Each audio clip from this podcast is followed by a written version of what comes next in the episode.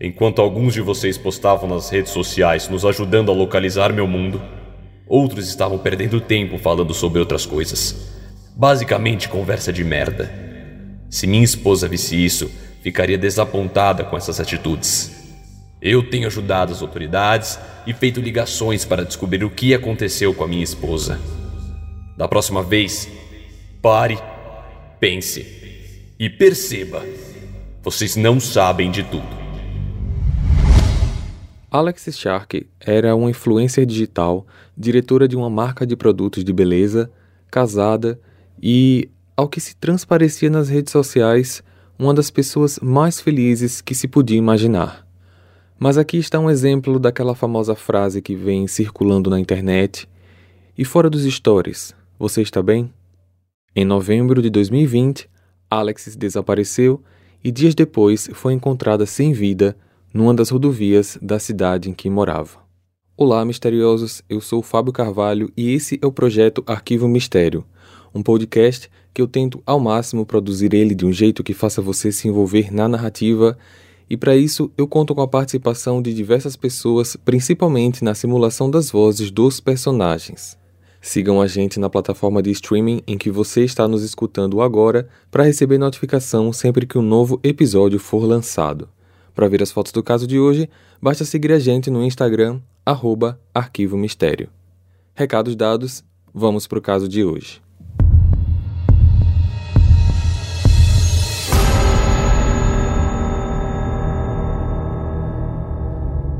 Alexis Lee Robinaut nasceu no dia 25 de janeiro de 94 e cresceu no noroeste da Pensilvânia com seus pais Stacy Clark Robinaut e Michael Robinaut. Alexis também tinha duas irmãs mais novas. Quando criança, sempre se destacava por seu gosto pelos estudos e pela inteligência acima da média.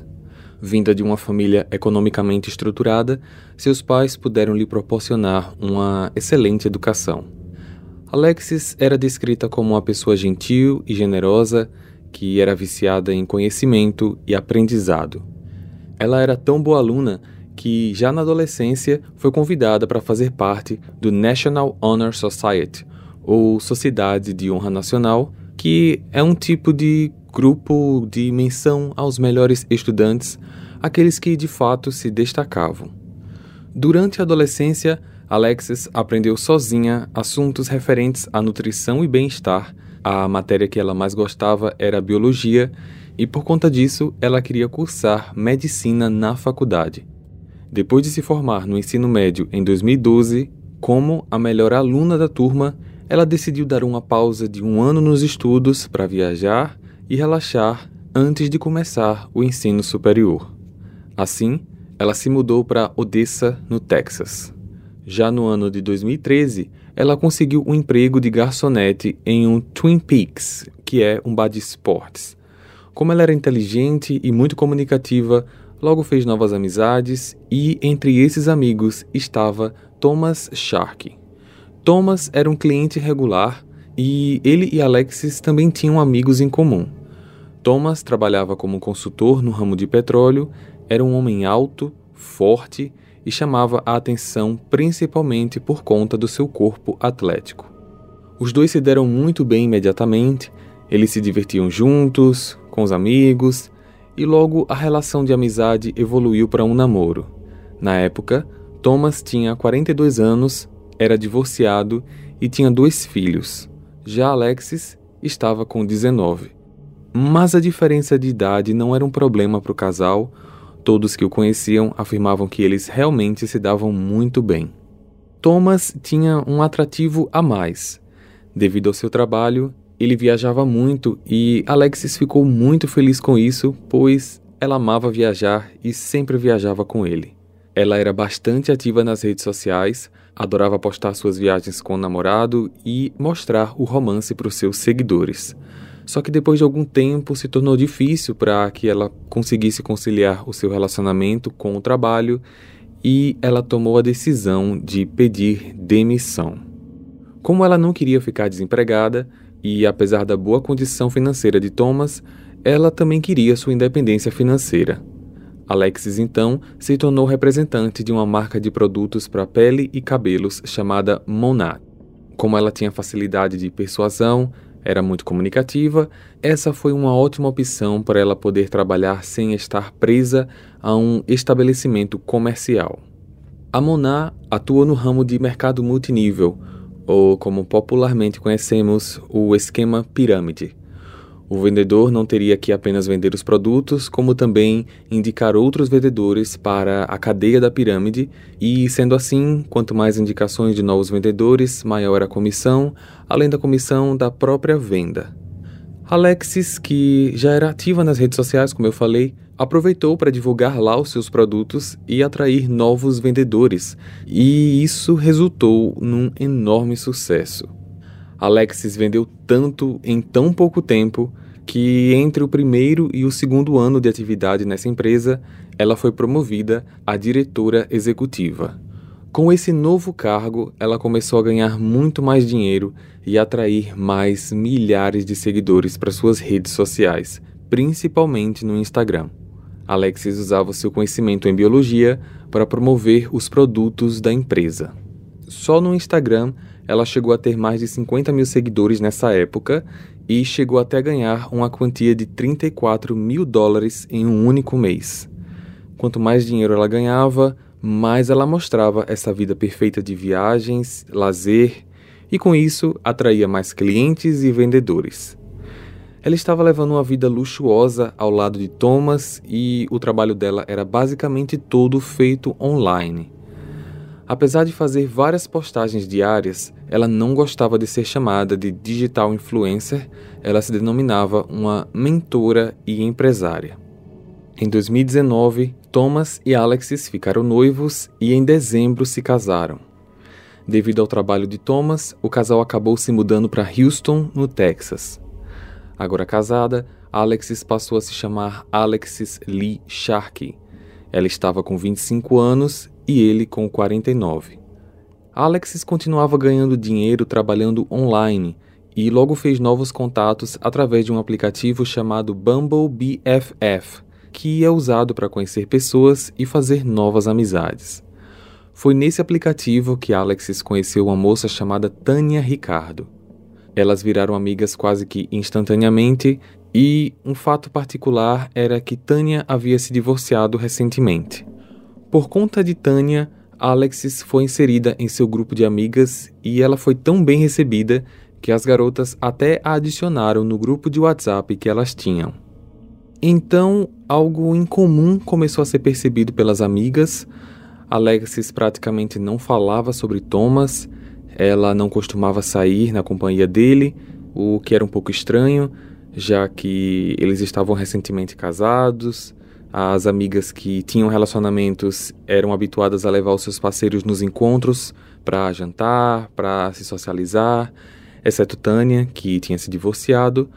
Mas até aí tudo bem, afinal ela poderia estar apenas querendo ter o seu espaço individual respeitado.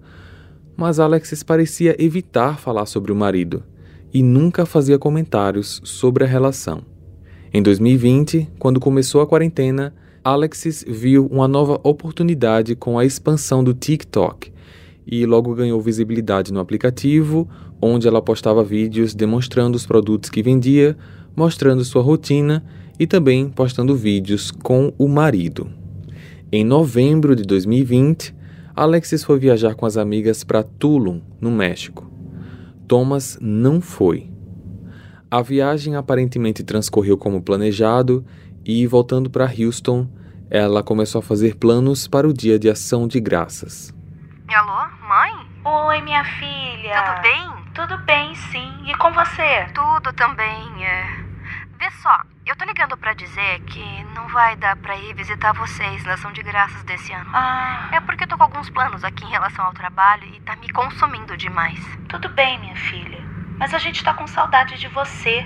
Com esse negócio de pandemia, já faz quase um É. ano que a gente não se vê. Eu sei, mas olha, eu vou no Natal e, e eu vou me organizar aqui pra ir, tá bom? E eu tô morrendo de saudade de vocês. Na manhã do dia de ação de graças, 26 de novembro, Alexis, em vez de passar o feriado com o marido, foi para casa de Tânia para celebrar o dia com as amigas solteiras.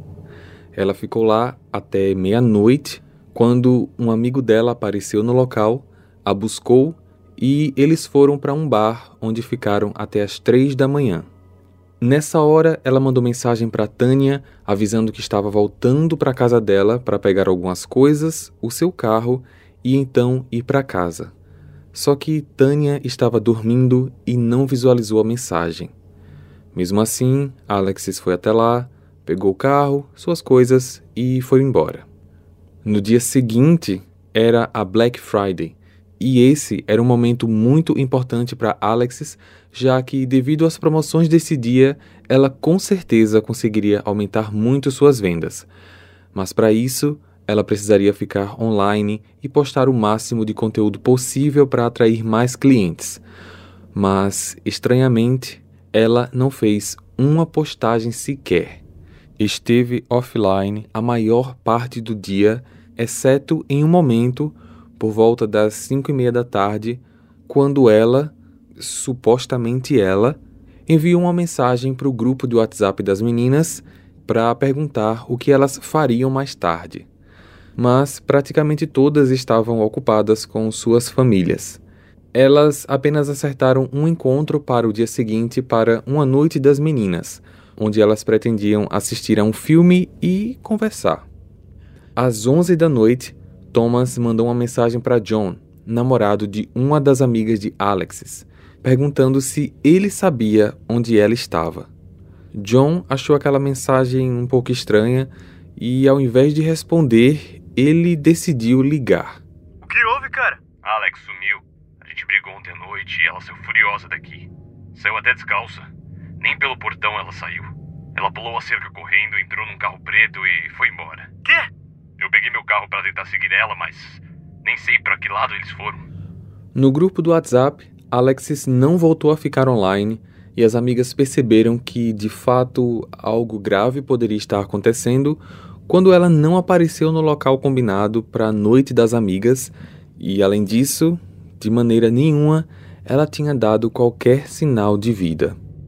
Elas decidiram então ligar para a mãe de Alexis, mas Stacy já sabia que a filha estava desaparecida, pois Thomas já tinha conversado com ela por telefone anteriormente. E essa ligação das amigas deixou Stacy ainda mais preocupada. As meninas então registraram o desaparecimento e começaram a postar pedidos de ajuda nas redes sociais para tentar encontrar Alexis ou, ao menos, achar pistas de onde ela poderia estar. Enquanto isso, no dia 28 de novembro de 2020, um dia após o desaparecimento, um funcionário da prefeitura de Houston, que passava de carro por uma estrada fora da rodovia interestadual a poucos quilômetros da casa de Alexis e Thomas, avistou no chão algo que ele pensou ser um manequim, mas ele não parou, apenas passou direto. Mais tarde, já no local de trabalho, ainda um pouco incomodado com o que viu, comentou com seu superior, que por sua vez foi checar e percebeu que o manequim, na verdade, era um corpo. A polícia foi chamada e, já sabendo que havia uma mulher desaparecida na cidade, eles chamaram Thomas ao local para que pudesse, talvez, reconhecer a vítima. E sim, o corpo era da sua esposa Alexis.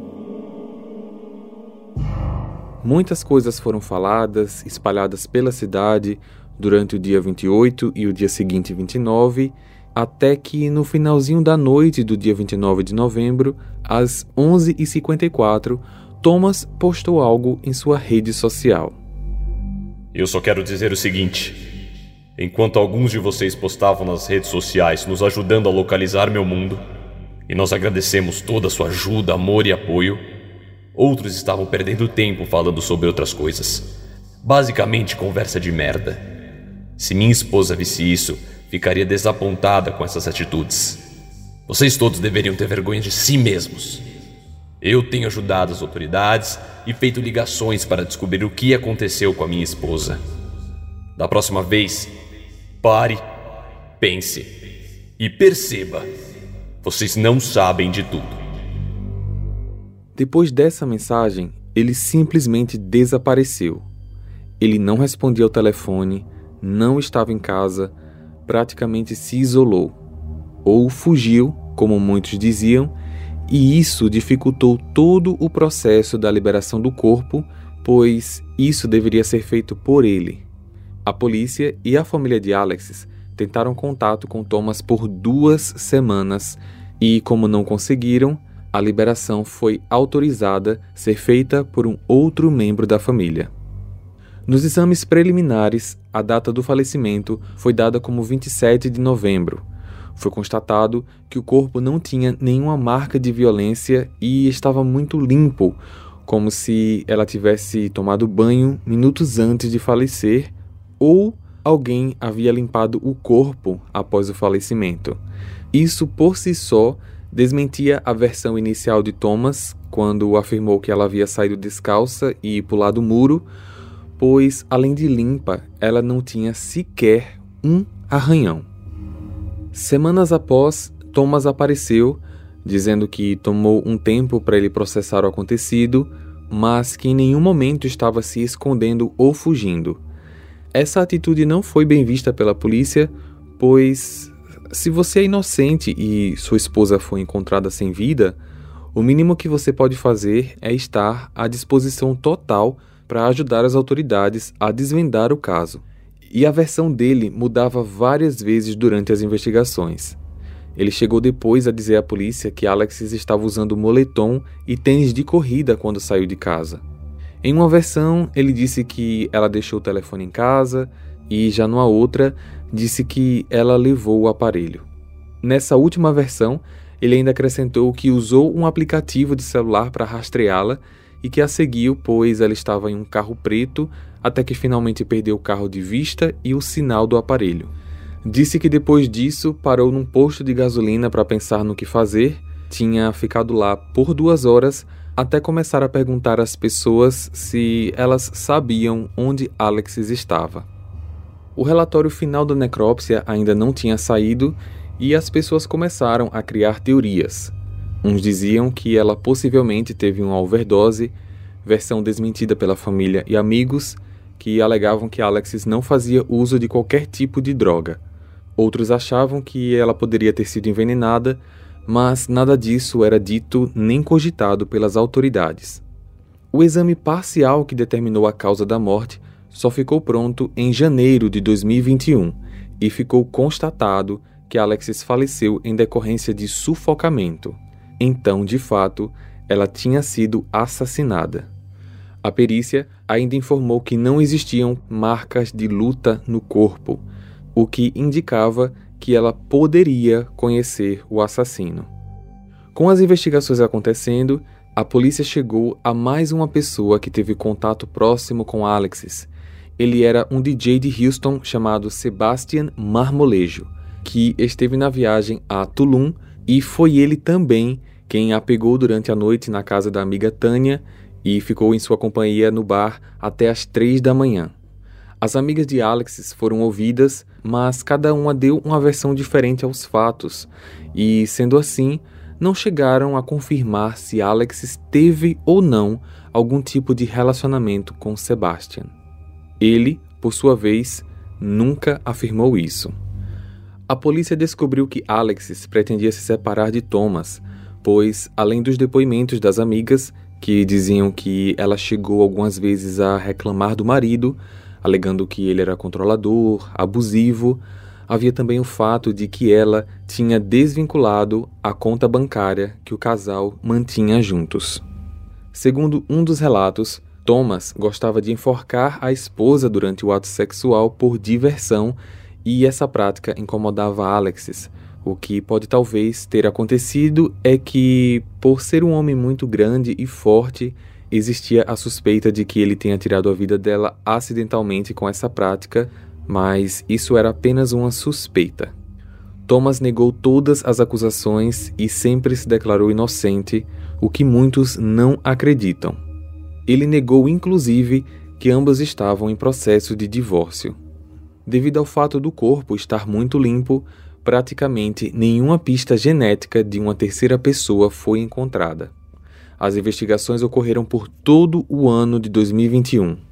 A polícia foi capaz de eliminar diversos suspeitos, muitos deles levantados pelo próprio Thomas, constataram também um histórico de violência doméstica e que eles estavam realmente com um divórcio pendente. Além disso, Thomas foi inconsistente em relação a várias declarações, algumas identificadas como mentirosas, e assim a polícia foi capaz de desenvolver evidências suficientes, concluindo que ele era a única pessoa que tinha meios, motivos e oportunidade para cometer esse crime. No dia 29 de setembro, foi emitido um mandado de prisão, só que esse mandado não foi publicado, pois a polícia temia que se ele soubesse, ele fugisse. E mesmo assim, sem essa publicação, Thomas não foi encontrado. Após uma semana da emissão desse mandado, no dia 5 de outubro, a polícia recebeu informações de que ele estava na casa de um dos seus filhos em Fort Myers, um local a 16 horas de carro de Houston. Já no local, quando a polícia chegou e se identificou informando que estavam lá para prendê-lo sob a acusação de assassinato, Thomas imediatamente correu para o andar de cima e, sem pensar duas vezes, tirou a própria vida.